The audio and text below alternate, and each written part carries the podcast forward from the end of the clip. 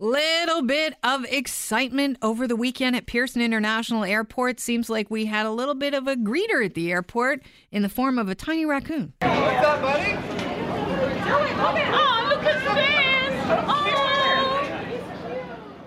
Adorable. So there's so many people uh, YouTubing that. They're videoing uh, the raccoon peering out of the airport ce- ceiling. It went viral. So the airport tweeted out, uh, despite his intentions of traveling abroad, our friend the raccoon has decided Toronto has all the culture he needs. And they, of course, took the raccoon back uh, to, I think it has to be released within, because they're very territorial raccoons. So I think that the release of that raccoon is within. I received a an email about this. Is within uh, one kilometer, which really doesn't leave a, a lot of options around Terminal Three for that poor little raccoon. No, and I don't know. You know, it, it, it is cute sticking its little head out of there, but we got a real raccoon problem in this city.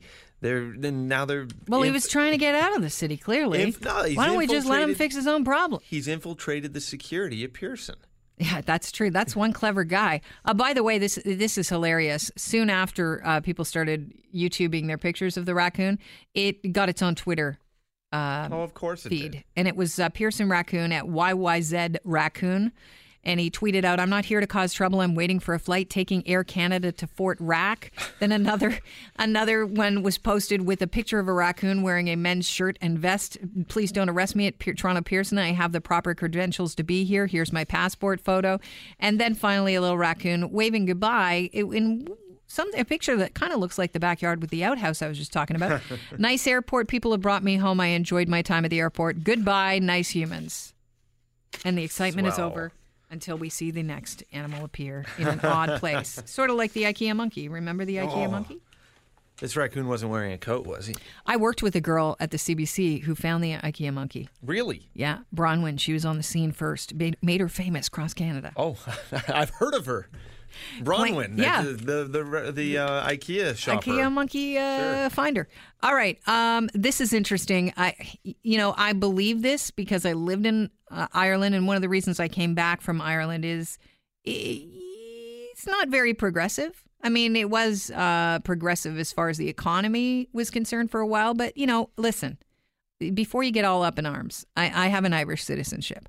But I'm just saying that for me, the kid that grew up in Canada to live there forever, you know, there were some hurdles and um, it wasn't progressive enough for me. And this is case in point. Stephen Fry under police investigation for blasphemy in Ireland for saying this on a, um, I guess it's our equivalent to the CBC or their equivalent to our CBC, RTE. Have a listen. and you walk up to the pearly gates and you are confronted by God, what will Stephen Fry say to him, her, or it? I will basically, what's known as theodicy, I think. I, I'll say bone cancer in children? What's that about? How dare you? How dare you create a world in which there is such misery that is not our fault? It's not right. It's utterly, utterly evil. Why should I respect a capricious, mean minded, stupid God who creates a world which is so full of injustice and pain? That's what I would say. Yeah, well, he said it, and now uh, there's been a complaint, and he is being investigated by the uh, by the Irish police under the Defamation Act, which makes blasphemy a crime punishable by a fine of up to twenty five thousand euros. You've got to be kidding me, people! I don't- Seriously. I don't understand why he's so mad at God, though. You know, it, it's one thing to you know di- not believe in God and sort of be you know I- like I, I, atheists who are angry at God really uh, make me scratch my head because if you don't believe in the guy, why are you so mad at him all the time? But you know what? Don't ask a guy like a comedian, a stand up comedian, or a comedian like Stephen Fry, who is, you know, a, a thinker, to answer a question so seriously. If you go to the pearly gates, what do you expect the first thing he'll say is? Or what would you say to him? Oh my gosh. First of all, who's conducting this interview and why are you asking me such an inane question? All right, fire up the rocket thrusters. Thrusters, rather. We got to get off this rock and in a hurry. Like, I mean, toot sweet, according to this guy. I wanted to see your utopia, but now I see it as more of a fruitopia. Uh, back in November, Stephen Hawking said uh, he gave humanity a deadline of a thousand years to find a new planet to call home. In half a year, he has done an about face. Professor Hawking has sped up his timing to a terrifying degree. He says we uh, better find a new planet within 100 years if humanity is going to survive. Wow. What's with the increased deadline?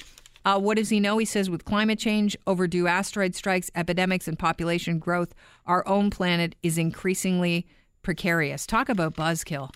I mean, this is one guy. I love smart people. I love listening to them talk, but this is one guy I would not want to hang out with at a dinner party. He'd be a huge buzzkill. Think about being his friend. I'm sure that's not all he has to talk about. No, he can- also talks about the fact that if we try and contact aliens, we should shh, zip it right now because they're probably going to be hostile to us and dangerous.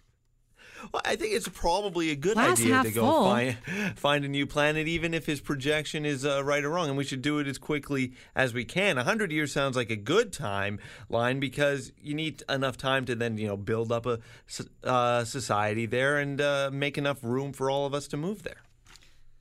I guess, You but a hundred years. just find the new planet and then there it is. You got to get That's there. not a lot of time, my friend. Pepe the Frog, mascot of the alt right. Have you heard about this? Pepe the Frog. He I've was seen a this frog. cartoon anthromo- anthropomorphic uh, amphibian. And uh, the back in, I guess he was born in 2005. He was part of a web published comic book called Boys Club. Pepe Le Frog started appearing on right uh, wing, racist, misogynistic, misogynistic, uh, hateful memes during the 2016 Olympic uh, Olympics elections. Rather, they seemed like they were. It was entertaining. Wow. It was a race. Anyhow, um, he became a mascot of the um, alt right.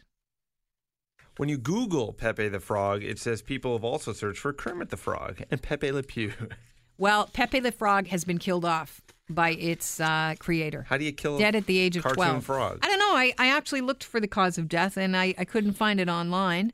Uh, but I did find uh, interesting pictures of Pepe in a coffin lying in state. I'm, I'm sure Pepe is just fine. Talk about oversharing for attention. Um, in Texas, a man and his wife were stopped by the cops, and she decided to post the video on Facebook. Have a little listen to the cops pulling this guy over. Well, I gotta be honest. The reason why I stopped you is because you, you got a child in the car with no child seat. I don't have a child. You don't have a child. No, sir. Are you sure? Yes, sir. Saying he doesn't have a kid in the car. He's saying I goofed? She's holding up a pregnancy stick beside him. We do have a child in the car with no car seat. I think that means you're a daddy, buddy.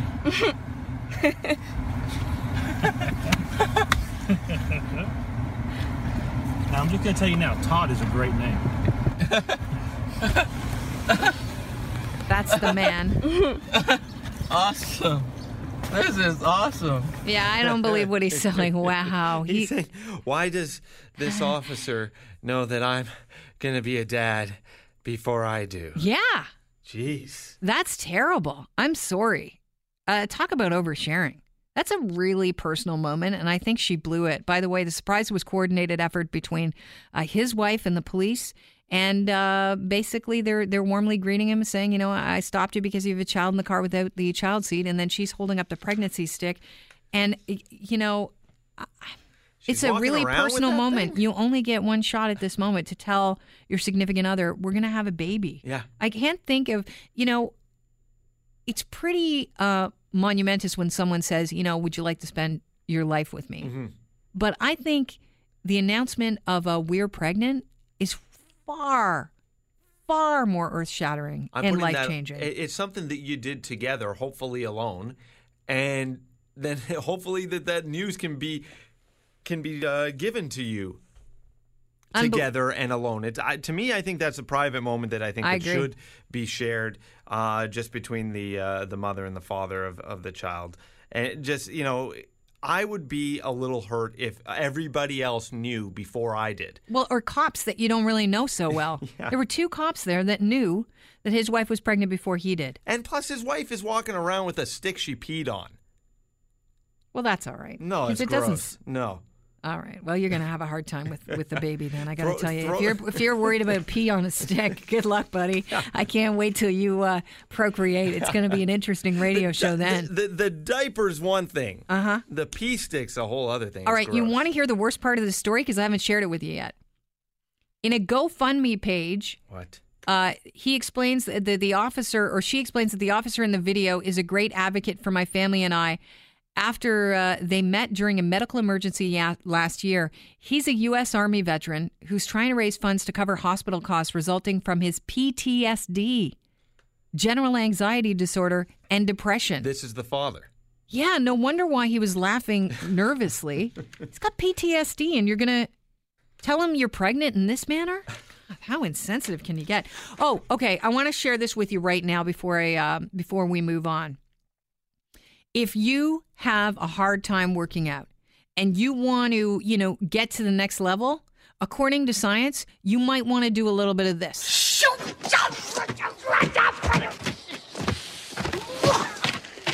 What? Yeah, cussing.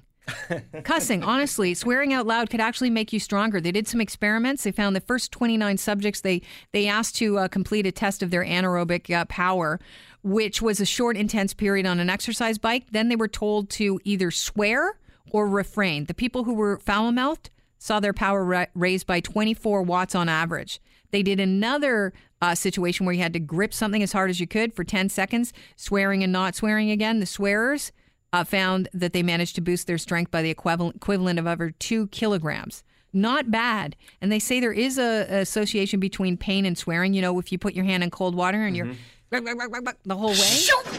Exactly. It uh, stimulates the body's sympathetic nervous system. That's the system that makes your heart pound when you're in danger. And for that reason, if you're swearing, it will make you stronger. Please, gyms out there, I beg you, I will join if you had that swearing spinning class to help me get through. I love that. I've got anecdotal proof that uh, anytime I swear and start and calling someone an MF or just as I'm Yeah. lifting up weights, I can lift them higher. Can you? Yeah. Awesome.